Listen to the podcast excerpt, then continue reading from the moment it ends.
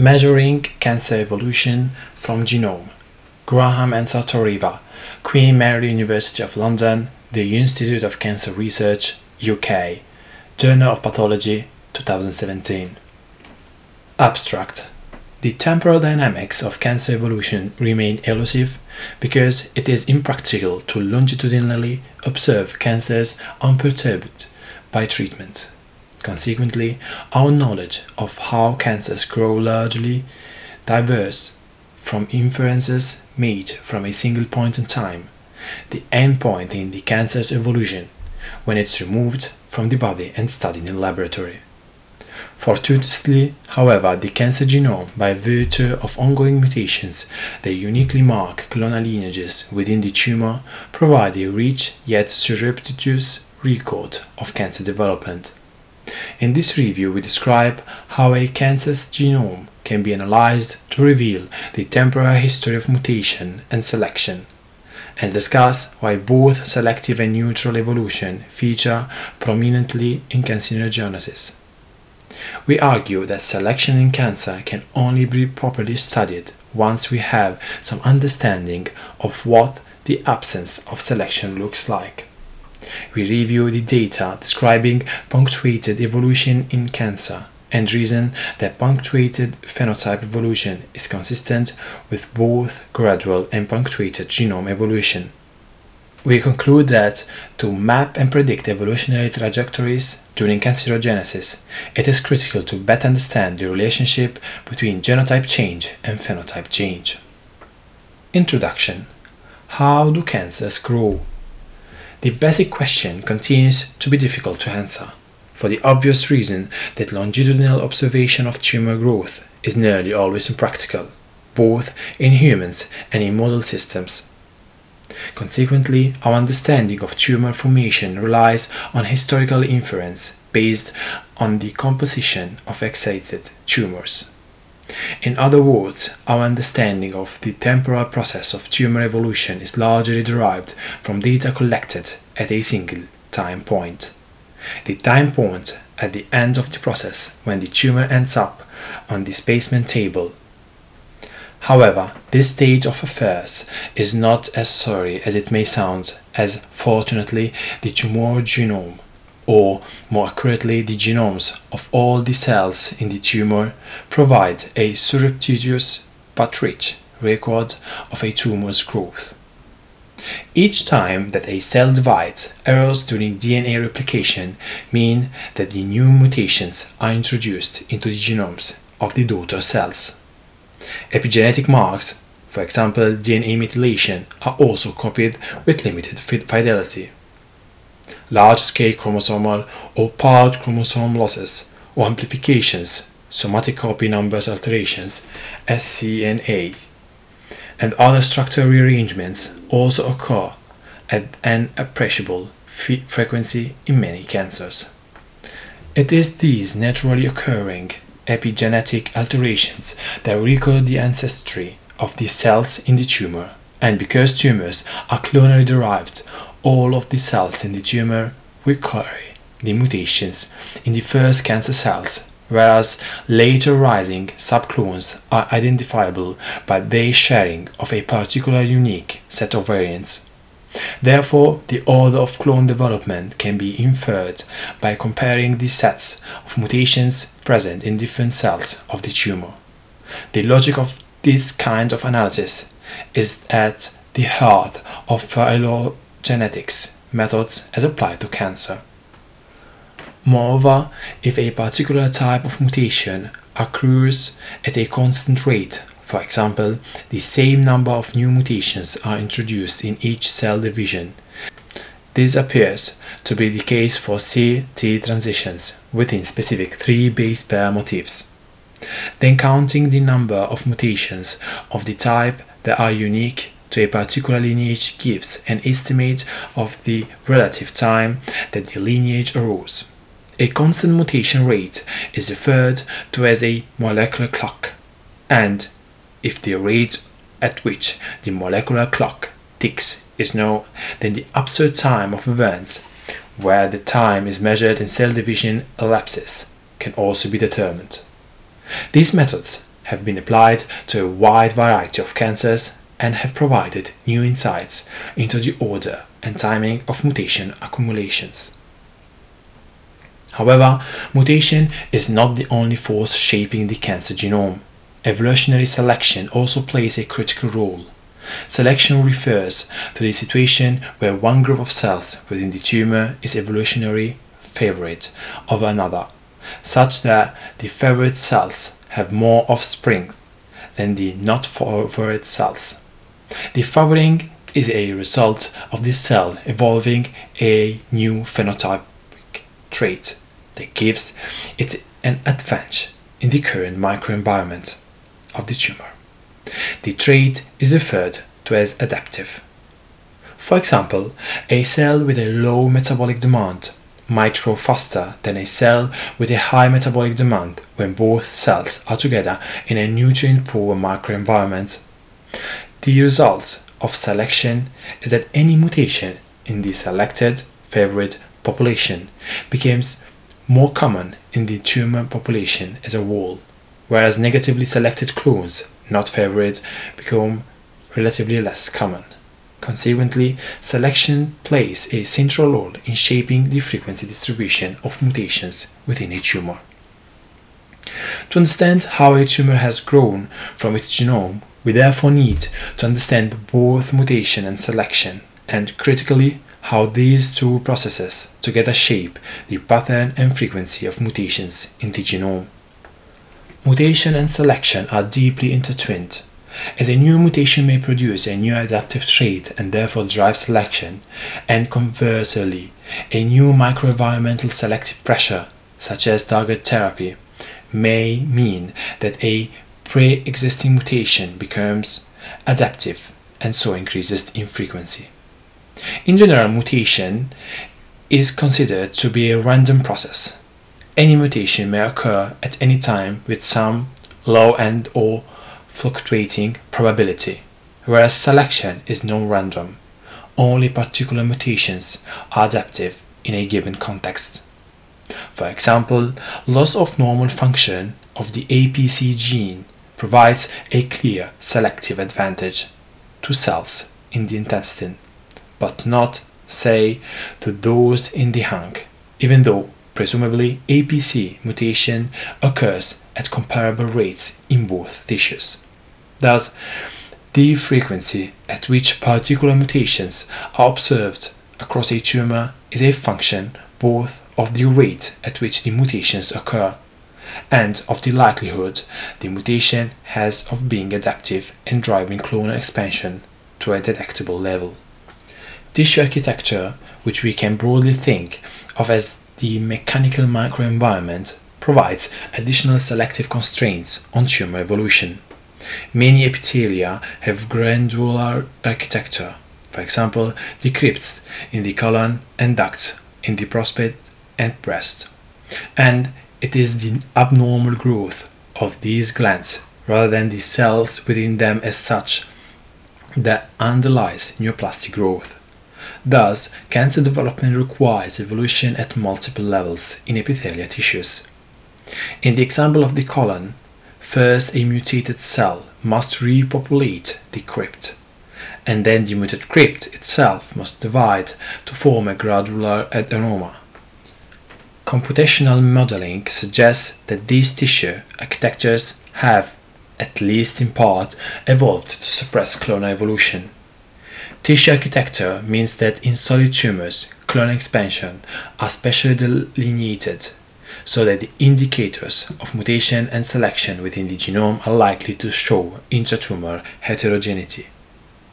It is clear that cancer formation requires the acquisition of a number of key driver alterations, mutations, and epigenetic changes in cancer cells.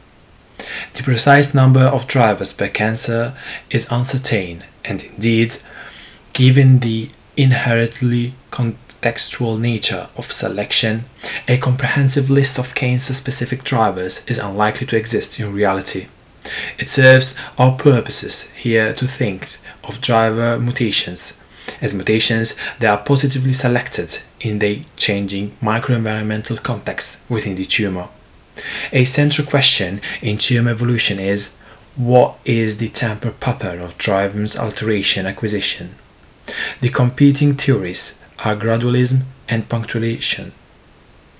The gradualist theory proposed that cancer evolution happens via a steady accumulation of driver mutations and a concomitant steady series of selective clonal outgrowth, whereas the punctuated theory proposed that the evolution of cancer occurs in fits and starts.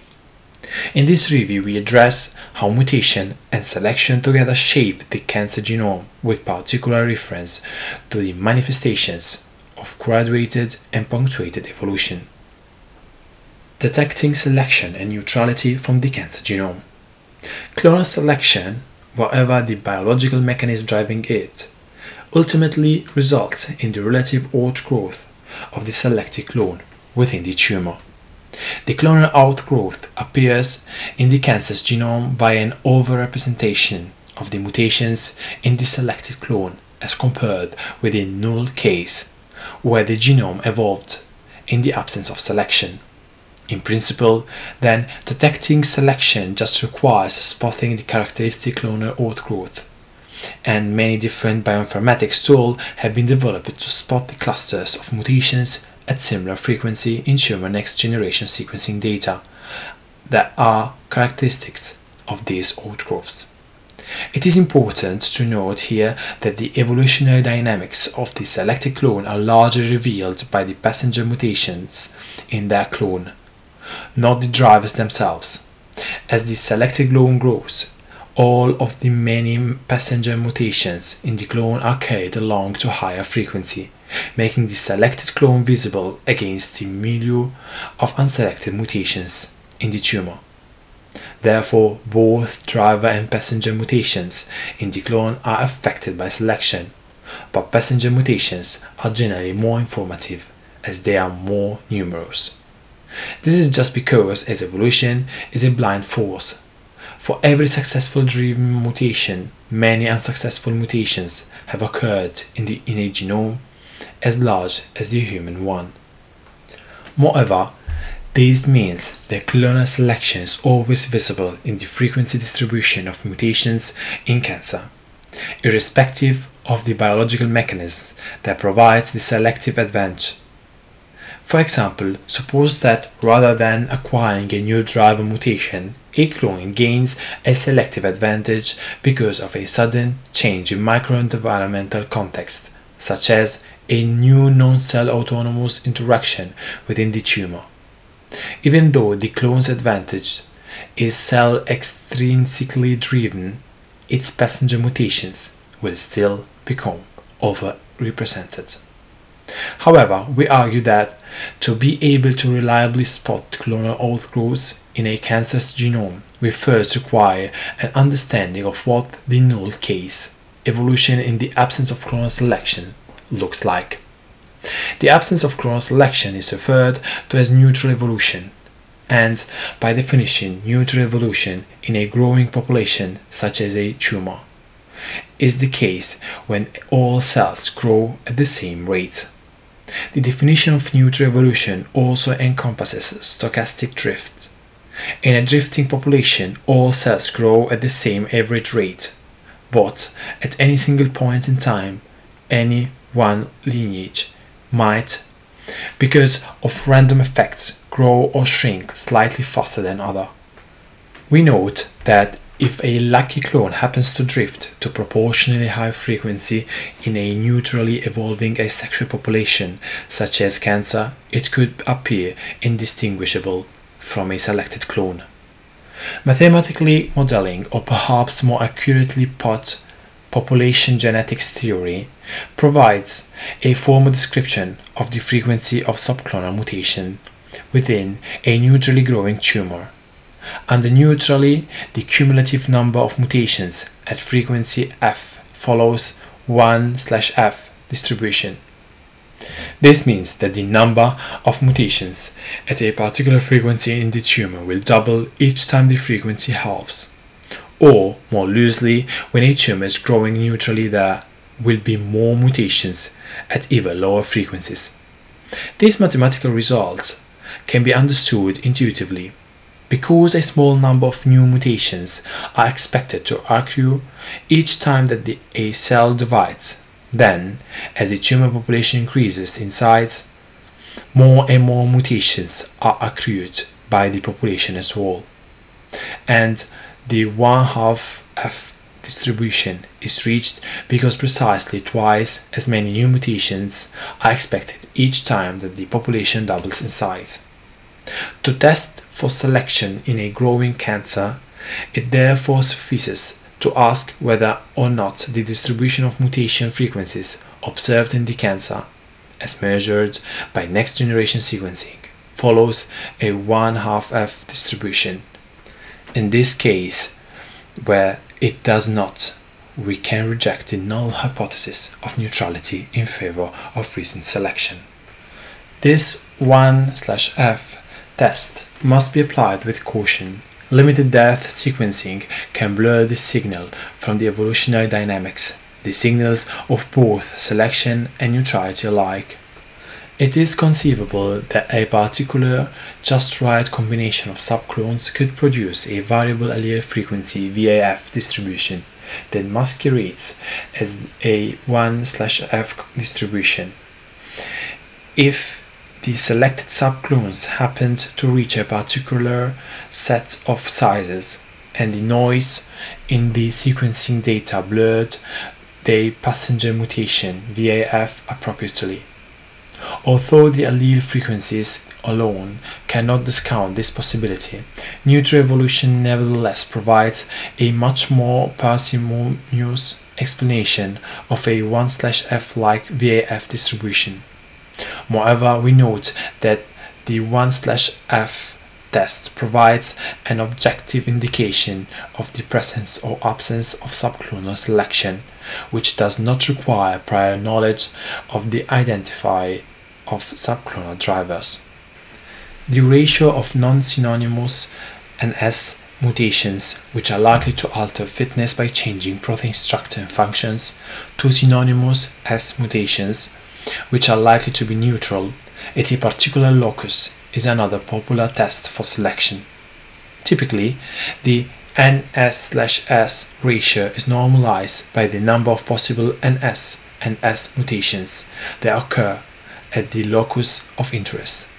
The normalized ratio is referred to as dN/dS, and the deviations in the normalized ratio above 1 indicate positive selection, more NS mutations than expected by chains, whereas deviations below 1 indicate negative selection, fewer NS mutations than expected by chains. Applying dN/dS to cancer is complicated by the differential and evolutioning mutation rates of three base pair motifs, which can potentially skew the dN/dS values, but nevertheless corrected dN/dS values within large cohorts of tumors has revealed evidence of positive selection cancer for particular gene sets, such as the kinases.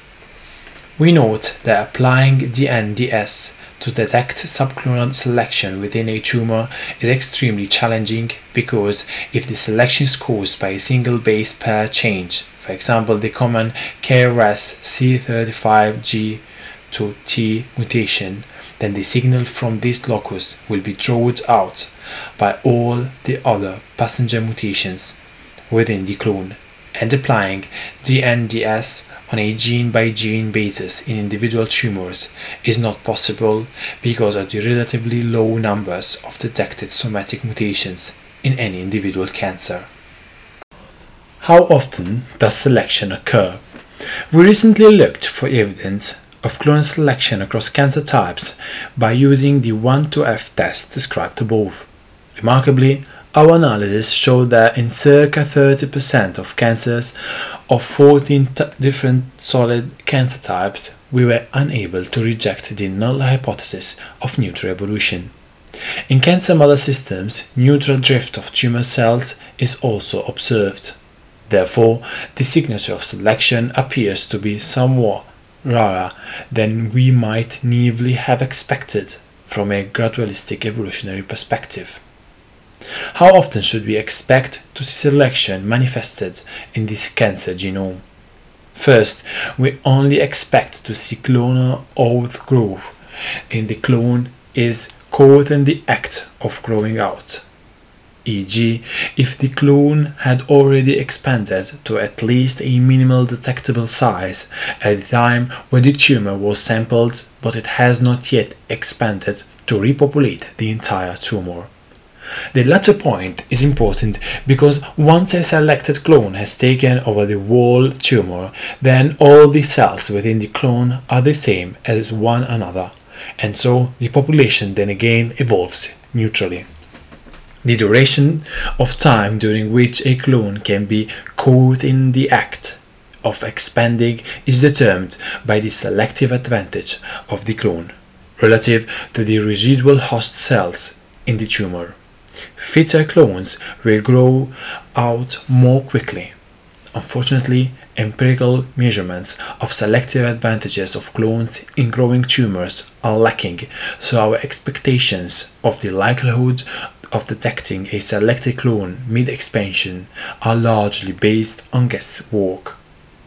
Within the intestinal crypt, which has a constant population size, empirical measurements of the selective advantages of the tumor suppressor gene APC and the proto-oncogene KRAS reveal almost 50% increases in the probability of stem cell replacement. If tumor subclones experienced similarly large selective advantages, we might expect to only rarely see partially expanded clones. Intriguingly, however, abstract mathematical modeling of mutation accumulation in growing tumors suggests that very low selective advantages of new driver mutations of the order of less than 1% lead to reasonably long times before cancer occurs. In the models, cancer is defined by a subclone having accumulated a critical driver mutation burden. In addition, our own computational modeling shows that even sizable selective advantages produce only slight changes in clone frequency in a growing population and this result is even more pronounced when a new clone is formed in an already large tumor. Together, these results would predict that partially expanded subclones would be commonplace if they were initiated at a sufficiently high rate. Clearly, empirical measurement of the differential fitness of tumor subclones is required. Second, the likelihood of seeing selection is also determined by the rate of which new selected clones are generated, either by clone intrinsic mutation or by the creation of a favorable microenvironment. This rate is directly related to the number of potential driver alterations that a clone can acquire. If there are many potential drivers, then new driver mutations are likely to occur frequently. Interestingly, genome sequencing studies on large cohorts, such as the cancer genome, consistently reveal fairly short list of recurrently mutated genes in each cancer type. For, ex- for example, in a cohort of 276 colorectal cancers, only 24 genes were mutated at a significantly greater than background frequency. These studies suggest that the number of drivers may actually be quite limited, and hence neurodynamics may be relatively common in cancers because of the low rate of driver mutation actual. Third, our ability to detect selection is, of course, limited by the resolution of our tools for finding it. The current standard of moderate depth exome sequencing is 100 times coverage, facilitating reasonably reliable detection of mutations at circa 5% frequency. This means that low selective advantages that cause only slight changes in clone frequency are largely indistinguishable from the background neutral evolution. The mini driver hypothesis, which postulates that there are many mutations that each cause small fitness effects in cancer, would clearly be challenging to confirm or refute from moderate depth sequencing data. Moreover, as a tumor grows, newly generated clones form even lower populations of the tumor cell population, so detecting them becomes even more challenging as the tumor becomes larger. Thus, the circa 5% sensitivity of sequencing provides a window to detect only those clones that form very early in a cancer's growth, or those that rapidly, e.g., within a small population of lifetime of the cancer, grow to a detectable size. Evolutionary dynamics and tumor progression. Manifest ongoing selection in cancers appears to be associated with a worse prognosis because across cancer types, tumors with three or more large clones have a worsened prognosis than tumors with fewer clones. And putative subclonal driver mutations are also associated with a worse prognosis. However, neutral evolution has a potential dark side for prognosis, by virtue of its allowing huge variation to be generated and persist in a tumor. Whereas, by definition, the diversity in a neutrally evolving tumor is non adaptive to the current microenvironment. If the microenvironment were to change through the application of the therapy, for instance, the variants within this reservoir of pre-existing variation could suddenly become adaptive. Thus, neutrally evolving tumors might be particularly prone to developing therapy resistance. The relationship between neutral and selective evolution dynamics and tumor progression should be the focus of future work. Our recent analysis of the evolution of colorectal cancer led to put forward the Big Bang model of cancer growth, whereby the tumor must grow as a single clone expansion wherein differential clone selection within the tumor has little influence on the subclonal composition of the tumor and instead clonal mosaicism is determined largely by the time of clone generation as the clonal composition of a Big Bang tumor is determined simply by which clones were generated at the beginning of cancer growth, we speculated that a tumor's prognosis is similarly predetermined.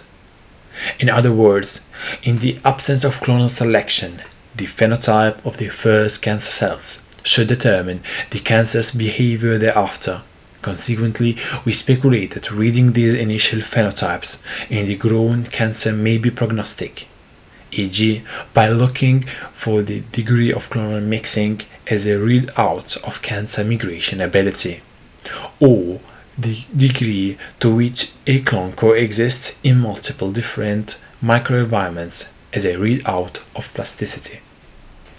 Punctuated evolution.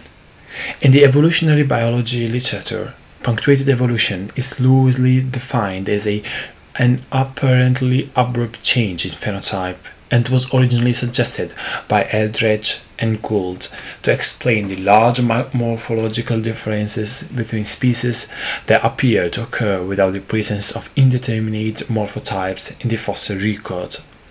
The original description of punctuated evolution put forward the idea that an ancestral species became subdivided into spatially isolated distinct niches, in which each subpopulation independently and gradually evolved until the point when one of those subspecies, by now grossly altered as compared with the ancestor, was able to escape the niche and expand its population significantly. Because the isolating niche was small, the intermediate forms were lost to the fossil record, and only the widespread ancestral and then the new ghostly altered populations were captured. The result was an apparent punctuated evolution of species, interspersed by long periods of time during which apparently no important evolution happened. This pattern of events was described as punctuated equilibrium. Punctuated equilibrium has frequently been conflated with saltation theory, although the two theories are distinct. The difference is that the two theories describe punctuated phenotype change and punctuated genotype change, respectively. Saltation theory suggests that new species can be generated rapidly because of sudden large scale mutations In other words, the underlying genetic evolution causing the speciation event is itself punctuated. Punctuated equilibrium, on the other hand, proposes that gross phenotypic change is the consequence of gradual, although perhaps rapid, genetic evolution in an isolated population. Richard Goldschmidt described the gross mutations as hopeful monsters striving for perfection in one big jump. However, it is more likely that most cross genetic rearrangements will be maladaptive. It is increasingly clear that the punctuated evolution of both phenotypes and genotypes occurs during cancer development. Punctuated phenotype change is clearly seen in the development of neoplasia, typically of neoplastic lesion, such as colorectal adenoma, with a grossly different phenotype to that of the normal cells, arise abruptly without intermediate partial neoplastic forms although we acknowledge that one could argue that crypt hyperplasia may sometimes be an intermediate form in the intestine. It is important to recognize that such punctuated phenotype change, normal to malignant cells, may be underpinned by gradual genotype evolution in the example of intestinal neoplasia, it is clear that loss of the normal function of the APC gene is sufficient to generate adenomas. Loss of normal APC function can be caused by the gradual accumulation of the two mutational hits on each of the APC alleles, and it is clear that the cross changes in phenotype normal to neoplastic need to be accompanied by large-scale genetic alteration. In leukemia, intermediate clone genotypes are present at only very low frequency, potentially indicating punctuated equilibrium-like evolutionary dynamics. In follicular lymphoma, disease transformation is associated with an increased mutation burden and often also the acquisition of mutations in key driver genes. Although the underlying tempo pattern of mutational accumulation remains undetermined. The genotype phenotype map describes the relationship between genetic change and phenotype traits APC loss in the intestine demonstrates how slight changes in genotype, for example single base pair genes, can cause large changes in phenotype. This is an example where mapping between the space of possible genotypes and phenotypes is not smooth. Moreover, phenotypic change may not occur until multiple independent mutations in a number of key genes have accumulated and act in tandem to cause phenotypic alteration. This is called epistasis. Epistasis can underlie punctuated equilibrium in cancer. An individual lineage may steadily acquire individual driver mutations but not clonally expand until it has the full complement of drivers necessary to enhance its fitness. Intriguingly, in colorectal and lung cancers, the majority of the driver mutations often appear to be clonal throughout the cancer, perhaps implying that the growth of these cancers can be initiated only when a complete epistatically interacting complement of drivers is obtained. Epistasis clearly adds much complexity in the relationship between genotypes and phenotypes. Resolving the genotype phenotype map is key to understanding evolutionary trajectories in cancer. Although given the inherently contextual definition of phenotypes and the near infinitive space of possible genotypes, the resolution will be extremely challenging to achieve. It is increasingly clear that Goldschmidt's hopeful monsters punctuated changes in genotype are frequently found in cancer. Chromothripsis, chromosomes shattering and reassembly in aberrant manner, has now been reported in many different cancer types, and this saltatory mutation occurs following a single catastrophic mitosis. Chromoplexy, the interleaving of different chromosomal regions into one aberrant block has been reported in prostate cancer, and it's likely to occur in a single cell division. More generally, genotype doubling is a relatively common saltatory mutation type observed across cancer types. And, furthermore, the tolerance of genome doubling facilitates subsequent chromosomal instability. In breast cancer, sequencing of individual nuclei detects clones with dramatic copy number deviation from the diploid genome and no evidence of cells with intermediate patterns of copy number alternation. Similarly, relatively homogeneous intratumor patterns of grossly deviant copy number alterations are observed in many cancer types, including colorectal and ovarian cancer and the pre-malignant disease Barrett's esophagus, suggesting underlying saltatory mutational mechanisms. How often are these hopeful monsters formed? The monsters that we sample in cancer are the ones that have fortuitously stumbled upon an adaptive genome phenotype combination. However, many saltatory mutations presumably lead to altered maladapted phenotypes or phenotypes that are lethal. Indeed, this is often the case for chromosomal instability. Logically, therefore, this means that for every saltatory mutation that produces an adaptive phenotype, there are probably many more saltatory mutations that produce maladaptive phenotypes. This likely abundance of maladapted monsters in cancer types or their premalignant precursors that frequently show saltatory mutation is a testable prediction and furthermore the detection of maladapted monsters could prove to be a useful prognostic biomarker in premalignant disease such as Barrett's esophagus in which large-scale genome alteration appears to be key punctuated event in cancer formation.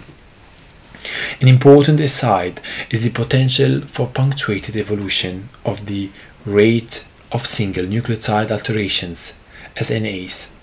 SNAs accumulate according to a relatively small number of underlying mutational processes associated with natural replication errors, defective DNA replication and repair machinery, and mutagen exposures. Although the accumulation of SNAs is a clearly a gradual process, although as noted above, individual NSNs can cause punctuated change in phenotype, we note that the abrupt switching on of a new mutational process can cause punctuated changes in the SNA mutational rate. For example, mutation of the mismatch repair machinery causes a sudden increase in a cell's point mutation rate. Conclusion Neutrality and selection and punctuation and gradualism are each two sides of the same coin. Cancer genomes show frequent evidence of both neutral evolution and clonal selection. As neutral evolution is just the evolution that happens between selection events, for example, the evolution that happens within a clone, the frequent detection of neutral evolution in cancer should come as no surprise. It is our opinion that, in fact, it should be more surprising if a signature of neutral evolution was never seen in cancer, because this would mean that new driver mutations accrue all the time in our cells, an implication that appears to be at odds with the relatively low age dependent incidence of cancer and the small number of drivers with respect to passengers. At a molecular level, cancer unquestionably show both gradual, the steady accumulation of single nucleotide variants, and punctuated, large-scale copy number alterations, genome change. However, whether or not phenotype change is similarly punctuated depends on the relationship between the genotype and phenotype, and also on the microenvironment context. Thus, to be able to predict and manipulate the evolutionary trajectories of cancer for respective prognostic and therapeutic benefits, it is critical that we understand the genotype phenotype map and the associated transitions from genotype phenotype space. To achieve this, we critically need to understand exactly which phenotypes in cancer are selected and why. Genetics helps us to understand the accessibility of the space of different phenotypes, but genetics alone cannot give us the full picture of cancer evolution. Finally, a word of caution is necessary. Studies have shown that treatment frequently selects for rare subclones in a tumor, and sometimes subclones that were so rare that they went undetected in their pre-treatment samples. Thus, although the evolutionary dynamics of large tumor subclones, the focus of this review, are clearly of much interest for understanding the basic biology of cancer evolution, we must ask ourselves if these dynamics directly relate to a patient's prognostics. It is our conviction that these evolutionary dynamics are critically relevant because only by learning the rules of cancer evolution can we hope to effectively intervene and change the evolutionary course. Thank you for listening. If you have any suggestion, review or article you would like to listen to, follow me on Twitter, pubreading, or send me an email info.pub.reading at gmail.com. Let's connect.